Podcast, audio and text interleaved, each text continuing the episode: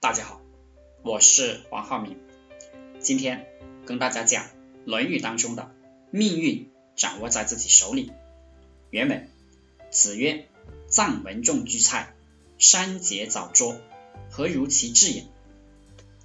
孔子说呀，臧文仲这个人养乌龟，他成天把乌龟当成神来祭拜，给这个乌龟建了豪华的房子，这个房子上啊。雕的有山有水，这个人能算是智慧的吗？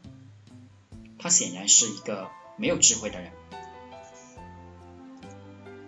祭祀不是用来玩的，不是找个莫名其妙的东西来祭祀。祭祀是一种政治的行为，是一种礼仪，一种形式，一种尊重。如果胡乱的祭祀是没有什么好处的。显然，臧文仲。这种祭祀在孔子看来就是莫名其妙、胡乱的祭祀，跟国家、政治什么礼仪都没有关，纯粹就是捣乱。人的成功不是靠祭拜一个什么神，这最多是一种形式、仪式、礼节，而这种礼节、仪式必须是传统的。人的成功最终还是要靠自己的努力。自己的主观判断，自己的智慧。其实，在古代，最高明的人都是不相信鬼神、迷信的，他们都是知道这些东西是用来驱动愚蠢的人听话的。而智者还是靠着自己对形势的判断来做决定的。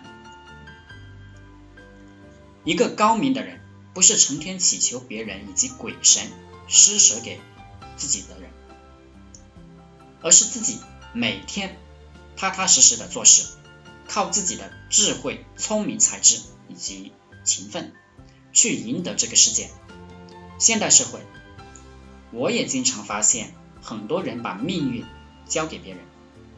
他比如啊，买彩票的人成天企图中奖，一个样，本质上还是一种不劳而获的心态。还有的人成天不努力工作。看电视剧、电影、发呆、睡懒觉，他却成天妄想啊，每天都有高收入进来，妄想每天都有单子接。